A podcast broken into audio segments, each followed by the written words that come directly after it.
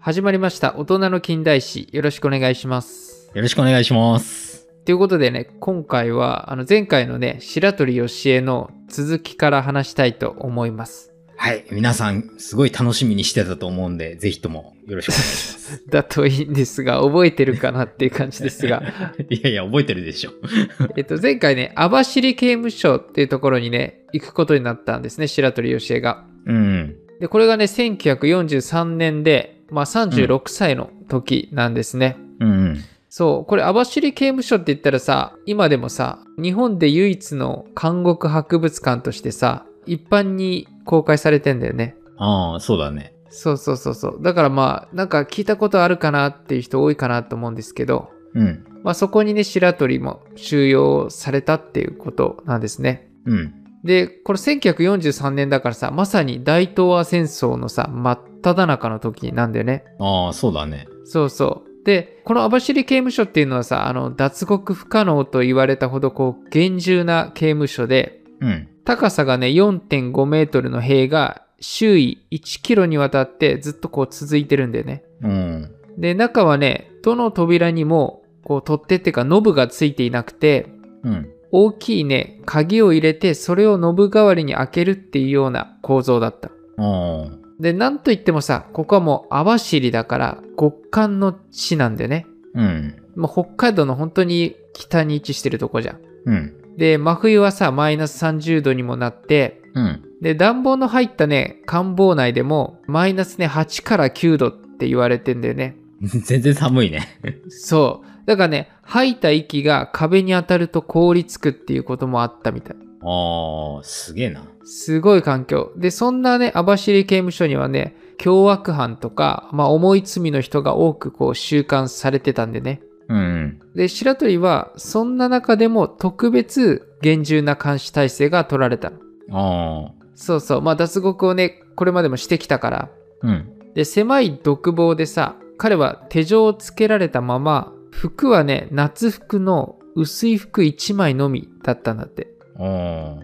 ここでもね、看守の横柄な態度があって、まあ、腹を立てて、うん。 こう、つけられた手錠をね、3回力でこう、ぶっちぎって破壊してるんだよね。すげえ腕力じゃないいや、すごいでしょ。うん。あの白鳥の特徴としてはさ背はそこまで高くないんだけどうん。筋肉の塊のようなこうごつい体格でこう力がすごいあったって言われてんだよねああ、そうなんだ。 そうそうだからこれはちょっとあのゴールデンカムイ見てる人は白石義武とはちょっと違う特徴なんでねまあそうだね、確かに。そうそうそうそうで3回もさ手錠を破壊したからうん。今度はね大きな手錠と足錠って言って足にもさ手錠を足のバージョンみたいなさつけさせられたんでねああ。そう。で、それにね、使われている鎖も重さ20キロほどある重厚な鎖で、うん。そのね、手錠と足錠っていうのは鍵穴がないんだよ。あで、ナットで固定されてて、そのナットは看守が最初に2人がかりで思いっきり締めたんだよね。あ。うん。で、そのままね、1年4ヶ月、一歩も外へ出してもらえないような状況が、まあ、続くんだよね。うん。そう。いや、この状況でさ、だって長丸はさ、こう、一夜だけ鎖に繋がれたままの自分が好きって前言ってたけどさ、ああ、小太郎がなんかそんな趣味があるって前聞いた な。やめなさい。これ、でずっとだからね、すごいよ。いや、発狂しそうだね、そんなの。うん。しかも、もうものすごい寒さの中じゃん。うん。お風呂もね、まあ一度も入れてもらえずに、うん。一週間に一度看守が水で拭くぐらいなんだって。ああ。で、そうするとさ、手錠足錠がずっと皮膚に擦れてるわけじゃん。うん。で、そこにね、宇治がわ湧いたんだって。あいや、だからこれね、白鳥もびっくりしてたんだけど、生きてる人間に宇治が湧くのかっていう、あ。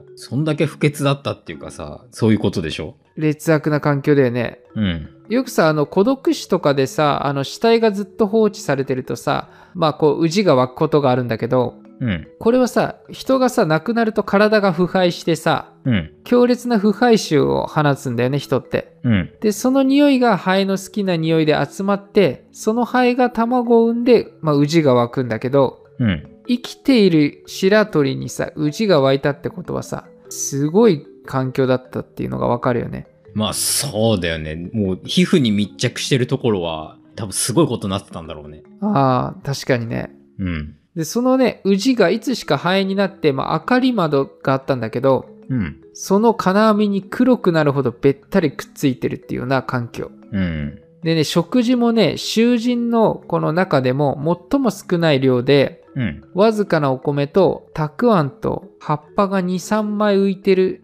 塩汁のみっていうような食事が多かったんだよね。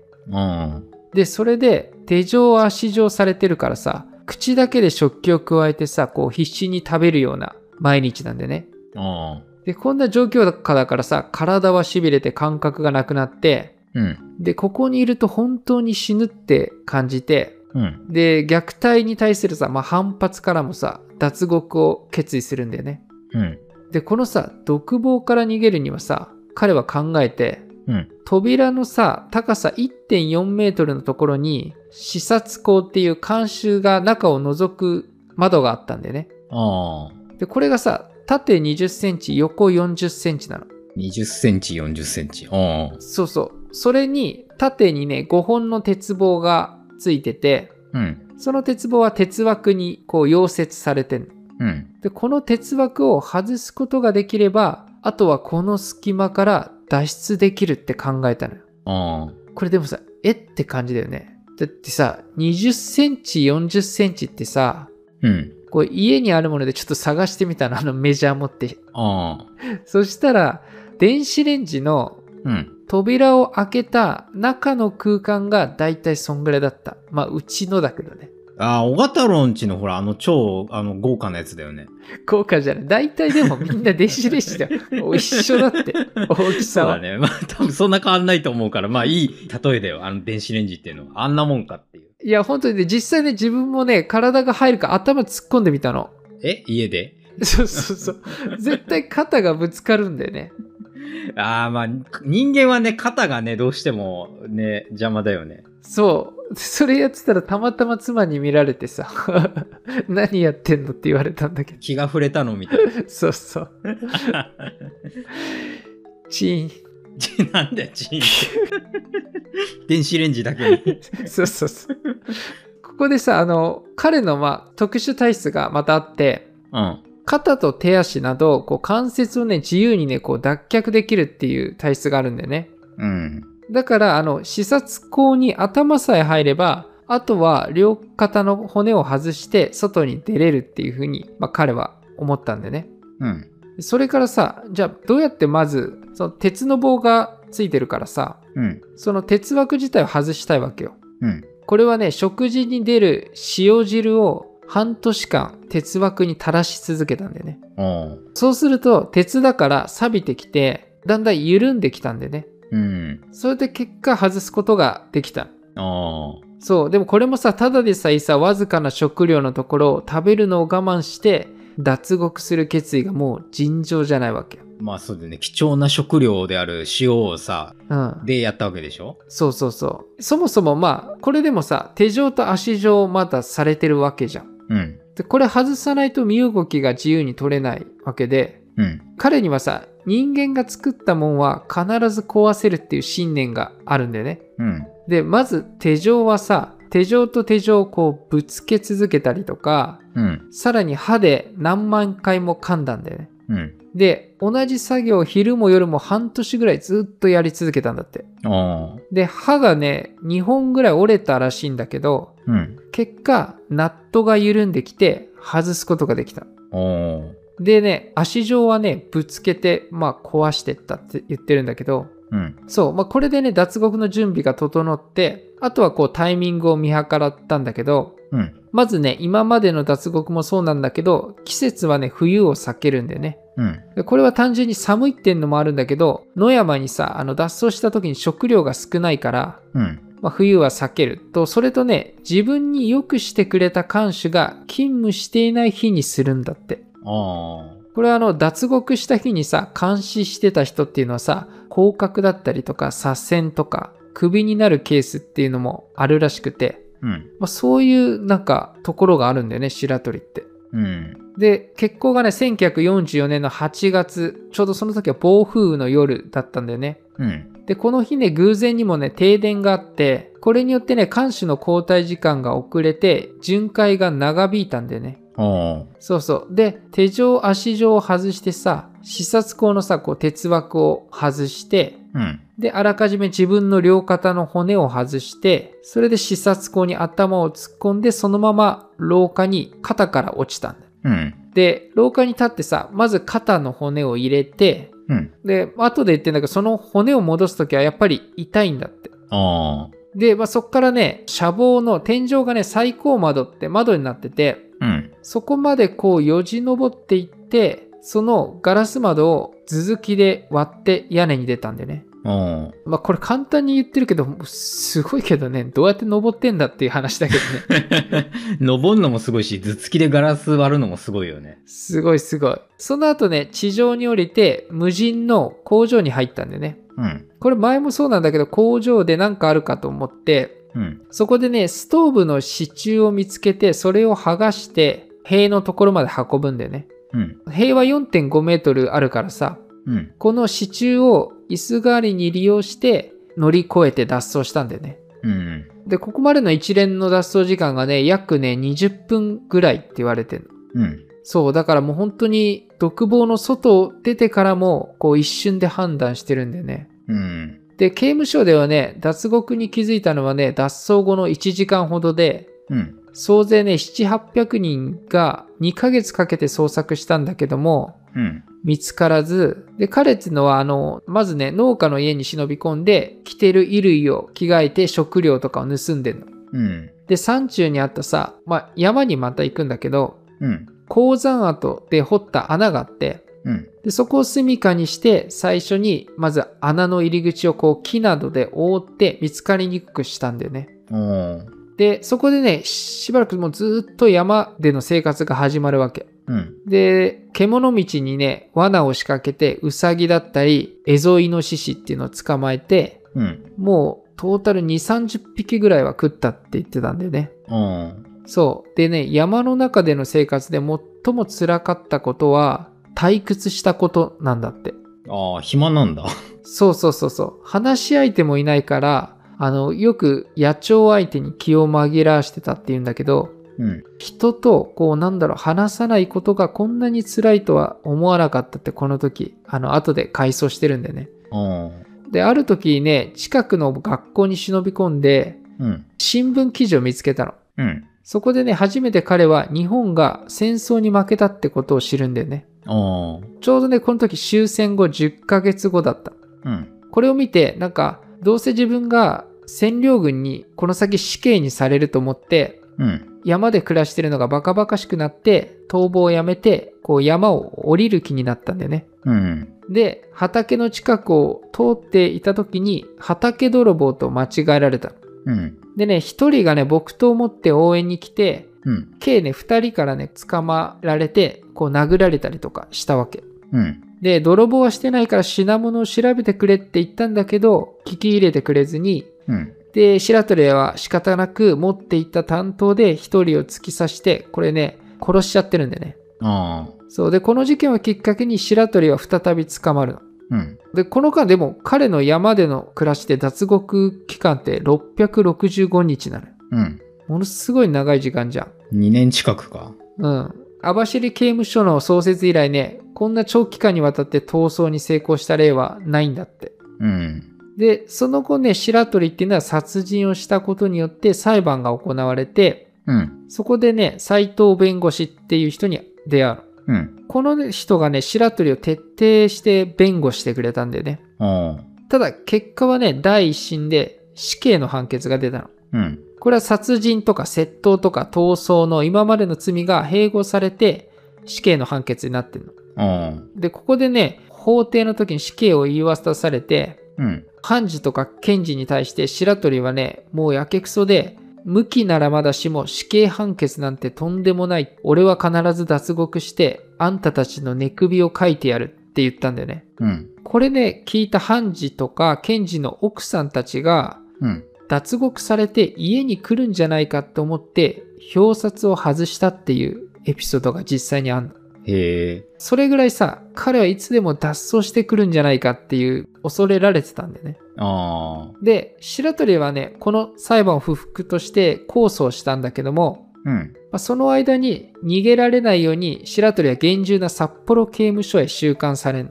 うん。で、この札幌刑務所に行って白鳥は特殊不良囚っていう扱いで、特に厳重にまた監視されるんだよね。うん。でここではね、24時間体制で監視されて、うん。ほとんどの時間を独房の前でもう対面で看守が直接監視してんのああ。で、4人のね、専任看守がいて、もう拳銃を常に携帯していて、例えばくしゃみとかね、咳をしたことまで詳細に報告するんでね。うん。で、逃げる素振りがあれば、射殺するようにっていう射殺命令も出されてたぐらいで、ああ。かなりの厳重だったの。うん。で、ここでね、白鳥はね、あの、今まではこう、劣悪な待遇に対してのこう、反発だったりが脱獄理由なんだけど、うん。まあ、初めてこう、死刑判決っていうのが出て、それに対する恐怖心っていうか、うん。初めてこう、自己保身のために脱獄を決意するの。あだからね、あの、この札幌刑務所の脱獄は準備期間今までで一番短い2ヶ月なんでね。あ。うん。それまでの脱獄っていうのは半年以上とか1年ぐらいかけてたんだけど、うん。で、季節に関しても、冬は避けてたんだけど、まだ寒い3月に結婚してんの。ああ。まあ、それぐらいね、焦ってたんでね。うん。札幌刑務所っていうのは、白鳥の過去の脱獄時の原因っていうのを徹底的に研究してたわけ。うん。だからね、独房の扉とか、天井とか、最高窓、鉄格子に至るまで、うん。新たに補強して、もう鉄の箱みたいな感じにしたんだって。ああ。もう破ることがもう事実上不可能な構造に作り変えたわけよ。うん。ただね、ここでも白鳥っていうのは一箇所だけ弱点を見つけるんでね。うん。これはね、床板の下が土だっていうことに気づくんでね。うん。なんで気づいたかっていうと、床はさ、木の板張りだったわけ。ああ。でそこにさ、ゴザのさ、案である藁を引き抜いて、うん。この藁の先に唾をつけて床板の隙間に垂らしたんだよ。うん。で、それで引き出したら先端に土がついてたんだって。ああ。そう、これで下が土だっていうことに気づいて、うん。で、そしたらさ、床板を切りたいわけなんだよ、脱獄するためには。で、切るための道具として、また即席のノコギリを準備するんだよね。ああ。これはね、あの、検事から取り調べを受けた時に、取り調べ室で、うん。ドアのガラスを止めてあった、まず釘を見つけるんだよね。うん。で、それをね、服の袖に隠し込んで、独房に持ち込んで、うん。それとね、洗面用の桶があったんだけど、それにはね、あの、鉄タガって言って、あの、周りをこう、締めている硬い部分があるんだけど、うん。よくさ、あの、銭湯の木の桶想像するといいかもなんだけど、あなんかあるじゃん。木の周りにさ、あ。硬。ないんかあるじゃんって。 なんか銅、銅みたいな。ああ。まあ、銅の場合もあるし、今回は鉄だったんだけど、うん。で、これがまあ固定されてたんだけど、それを引きちぎって外して、うん。秋田刑務所の時のように鉄タガに持っていた釘を刺してギザギザにしてうん。即席のノコギリを作ったうん。そのノコギリで床板をこう少しずつ切っていくんだけどうん。たださ視察こう頻繁に監視がさもう対面で覗いてるんだようん。で白鳥は正座したまま内股にノコギリを隠してうん。その状態で寒くて貧乏ゆすりをしているように見せかけて床板を切ってったんだよねああ。いやこれすごくないすごいね。てか、なんでバレないんだろうね。あでこれはねちょっとね特徴があってさやっぱ人間だからさ看守もうん。あっちがさずっと見てる対して白鳥も睨み返すんだってようん。でこう上目遣いで睨まれたらなんか目をそらしちゃうんだってそれぐらい威圧感があったって言ってたんだよねうん。看守は、まあ、そういうのもあるしあとは実際に怒られても寒いから仕方がねえじゃねえかって言ってうん。注意をそらさしてたっていうのは言ってたんだけどねああ。これでさ、完全にさ、床板を切り離す作業は10日ぐらいかかったのよ。うん。でその間にもさ、房内の点検っていうのは1日2回あったんだって。うん。だからバレないようにしなきゃいけないので、床板のさ、切り口はさ、米粒とホコリと木くずを混ぜて、切り口にすり込ましたんだって、切った後は。ああ。まあ、それで気づかれなかったっていうのはあって、うん。で、肝心のノコギリを隠さなきゃいけないんだけど、うん。これはね、便器のね、裏底に隠したんだよね。うん。看守が点検するときに、これ人の心理だけどさ、便器はさ、汚いからさ、細かく点検唯一されなかったんだって。うん。で、水洗便所でもない時代だからさ、うん。汚物がさ、便器いっぱいに溜まったらさ、汚物を捨てるために便器を外に一回出されちゃうんだよ。ああ。でもさ、便器を外に出されたら、ノコギリがさ、バレちゃうじゃん。うん。そのために白鳥は何をしたでしょうか え、汚物をトイレにしなかったんじゃない ちょどういうどういうことですそこバレんじゃん、それ。いや、ほら、トイレが汚れなければ、要は、あ、汚れなければっていうか、たまんなければいいわけでしょ。うん。 それもう完全に怪しいじゃん。まあね。え、これ、スーパーひとしくん使ってもいいけど、ファイナルアンサ えあ、もう俺は迷わずスーパーひとしくんをね、使わないね。ー あったんねえな、多分。正解はね、うん。食事の量を減らしたんでね。あ、単純に単純に。これさ、あの、空腹をさ、もう我慢し続けて、うん。できるだけ食事の量を減らして、あの、便器に排泄物が溜まる日数を伸ばしたんだよね。あで、これによって、まあ、普通だとだいたい1週間ぐらいでいっぱいになるところを、うん。 10日ぐらいでいっぱいになるようにしたって言ってるんでね。うん。で、この間に彼は床板を切り抜いたって言われてる。うん。で、いよいよさ、夜に脱獄するっていう日を決めて、うん。巡視する間隔で15分間のまた隙間があった時に、うん。その間に毛布を1枚丸めて膨らみをつけて、うん。枕をね、頭の格好に見せかけて寝ている姿を偽装したんだよね。うん。で、切った床板を外して、床下にこう潜り込んだわけ。うん。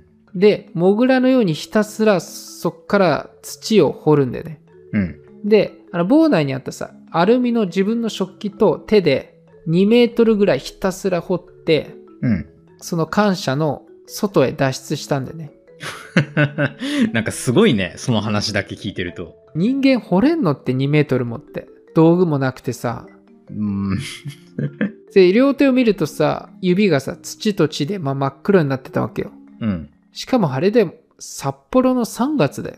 ね。そんなね、掘れる土なのかなって気はするけどね。カチンコチンじゃないだって、あと雪もつ積もってた時期って言ってたから。硬いとは思うよ。ねえ。で、これ、穴掘るからさ、これやっぱかかって脱出にね、2時間ほどかかったらしいよ。穴から出るまで。うそっからね、刑務所内の中間にね、まあ2メートル以上の塀があったんだよね。ん。うん。で、そこにはね、たまたまね、刑務所内で雪がいっぱいあるから、雪捨て場になってたのよ。うん。だから、あの、凍った雪がね、塀の3分の2ぐらいの高さまで積み上げられてる箇所があって、うん。その雪をね、踏み台にして塀を乗り越えた。ああ。そうそうそう。で、監視所近くの正門あたりにたどり着いて、うん。で、監視がね、ストーブでね、火に当たっているのが見えたんだって。うん。で、石炭をちょうどかき混ぜていて、そのかき混ぜる音に合わせて、雪の上を歩いたんって言ってんだよね。ああ。まあ、歩く時にこう、音するからさ。まあ雪はね、そうだね。うん。で、正門近くの、まあ、柵はね、あの、そんなもう高くなくて、柵を乗り越えて、外へ脱出した。うん。で、これ穴から出てからは20分ほどで柵を乗り越えたんでね。うん。で、警察っていうのはさ、近郊のさ、山を捜索したんだけど、見つからなかったんでね。うん。で、これさ、山中でさ、彼は、私しても小屋を作ってさ、生活をしたりしたんだって。あで、時折生活物資を調達するために町へ出て、盗みだったりして、また山へ行くっていう。あ。うん。で、一箇所にとどまらず、こう山々をね、転々として、こう逃げ続けたんでね。ああ。山って言ってもね、かなり奥深くまでね、いつも逃げるんだよね、彼は。うん。で、そのうちさ、彼はさ、昼間でも堂々と街をこう出歩くようになったんだって。あそんなね、脱獄して295日目に警官に出くわしちゃったの。あ。うん。で、職務質問を受けて、最初警官もね、不審には思ってなかった。ただ、こう質問しただけだったんだけど、うん。あの荷物をさ、実際点検すると、うん。ものすごい量の生活用品を背負ってたわけよ。うん。で、なんだこれはっていうか怪しいと思って、警官はね、生年月日とか詳細をこう、どんどん聞いていったんだよね。ああ。そうすると白鳥が、タバコを一本くれませんかって警官に言ったの。うん。で、そこで警官がタバコをね、一本あげて、うん。で、白鳥はあの、旦那、貴重品のタバコをありがとうございましたって言って、うん。自分がね、白鳥よしえであることを正直に自ら話した。うん。この時のことね、後で語ってるんだけど、逃げようと思えばいつでも逃げられるが、警官の威張った言い方ではなく、丁寧に物を聞き、タバコまで恵んでくれたので、その優しさにほろっときたって言ってんのよ。うん。まあなんか、彼らしいというか、なんかそういう感じなんだよね。そうなんだ。うん。こうしてね、警察に自首をして、うん。再びね、白鳥は捕まって、うん。で、裁判が行われたんだよね。うん。で彼はさあの前にさ畑泥棒と間違えられて殺害してしまった件でうん。で前回のさ裁判で一審で死刑の判決を受けてるんだけどうん。この控訴審が行われたの。うん。で白鳥のさ弁護をさ、まあ、引き続き前のさ斎藤弁護士っていうのが受け持って彼がね殺人に対して殺意がなかったことを取り上げてうん。傷害致死を主張したんだよね。うん。で、これが認められて、死刑を免れて、懲役20年になったの。うん。ただ、最初に出てた前の罪が、あの、無期懲役だったんだけど、うん。まあ、だから、結果一番重いのは無期懲役なんでね。うん。で、彼はさ、斎藤弁護士に、まあ、感謝して、で、真面目にね、おとなしく刑に服しますっていう風に言って、この後ね、1948年にね、GHQ の命令で白鳥は札幌刑務所から東京のね、府中刑務所ってとこに行くの。うん。まあ、この理由なんだけど、脱獄をね、繰り返す彼を、まあ、日本で一番厳重であろう刑務所へ連れてったわけよ。うん。で、そこでね、鈴木所長っていう人に出会う。うん。で彼はね白鳥と会って最初にねしたのがね彼につけられた手錠とか足錠をね全部外させたんだってうん。それだけじゃなくてね今まで刑務作業なんてさせてくれなかったんだけど初めてねこの鈴木所長っていうのはさせてくれてうん。他の囚人と同じように扱ってくれたんだってあそうでこれに対してね白鳥も答えるように模範囚になるため頑張ってあ。うん。受刑者にはさ累進階級っていうのがあってうん。最下級の4級から最上級の1級まで当時あったんだけど、うん。これはね、自発的に改善取り組んでる態度とか行動によって級がどんどん上がっていくわけよ。ああ。で、上がればさ、待遇が緩和されて、刑務所内でのこう自由が与えられるの。うん。で、累進処遇令っていう制度で、まあ今、現在ではちょっと廃止されてるんだけど、うん。で白鳥はね、最上級の1級まで行ったんでね。ああ。まあ、この刑務所内でのエピソードがあって、うん。受刑者をさ慰問してくれる小さな奉仕の会っていう慈善団体があってうん。このね会長がねある時ね白鳥にね小鳥を1羽送ったんだってあこれにね白鳥は喜んででその小鳥をね大事に飼ってたわけあ。うん。だけど、ね、ある日その小鳥を逃がしてやりたいって看守に言ってきたんだってうん。いくらね大事に飼っていてもうん。カゴの鳥は所詮カゴの鳥で自由がない自分も鉄格子の独房に入れられたカゴの鳥で毎日小鳥を見ているとやりきれなくなるせめて小鳥だけでも自分の心を託して自由な大空に逃がしてやりたいっていう風に言ったんだってああ。なんか切ないよねまあね。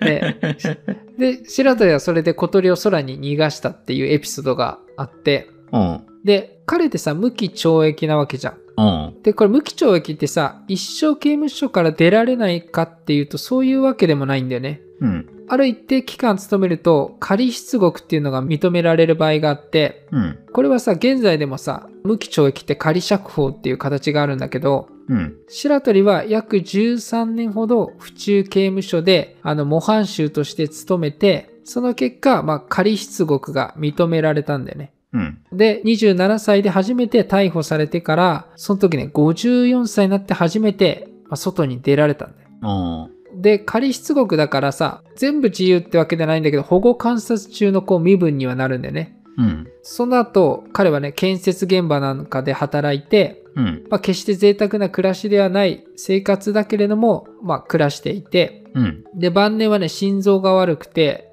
1979年に71歳の時に心筋梗塞で亡くなってん。うん。まあそんな彼の生涯をちょっと話したんだけども、うん。彼ってさ、あの、身寄りがなかったからさ、遺骨の引き取りがなくなったとなかったんだって。ああ。で、それをね、知ったね、ある女性が遺骨の引き取りをこう申し出てるの。ええ彼女っていうのは、白鳥が仮出国後にアパートで暮らしてた時に、うん。一時ね、隣に住んでいたその当時5歳だった女性なんだよね。 5歳か。そうそうそう。その5歳だったんだけど、その女の子は覚えてて、うん。あの、白鳥がね、よくね、可愛がってくれて、お菓子とか人形をよく買ってきてくれたりしたんだって。うん。で、その女性によって、まあ、丁寧に埋葬されたっていうお話でした。なるほど。まあ、なんかさ、こう、振り返ってみるとさ、大東亜戦争って、まあ、激動の中さ、うん。彼って、まあ、戦争を直接経験することななくさ、うん。まあ、ずっと囚人として孤独な葛藤を続けてきたわけで、うん。で、そんでさ、脱獄した理由っていうのがさ、まあ、4回脱獄したんだけど、うん。最後はさ、死刑が怖くてっていうのがあったけど、うん。他すべてはさ、刑務所でのさ、監視たちのこうひどい仕打ちとか待遇に対する反抗なんだよね。うん。もちろんさ、そもそもが自分が悪いことをして捕まったっていうのがあるんだけど、うん。彼はさ、終始人として認めてほしいというか、扱ってほしいっていう思いが強くあったんだよね。ああ。そう、なんかそれがね、今回調べていて伝わってきたなって思って。なるほど。はい。中丸はいかがでしたでしょうか まあ、そうだね。なんか、本当かよっていう感じの話も結構多いからね。なんか、脱獄に関しては。ああ、そうだね。うん。まあ、どこまで、その、本当でっていう部分もあるし、で、やっぱり、単純にザルだよね。やっぱ、警備体制が。ああ、今だったら絶対考えらんないじゃん。まあ、そうだね。ただ、なんかあの、警官も、なんで逃げられたのかっていうのを、その時わ、わからないぐらい、人の盲点をつくんだってよ。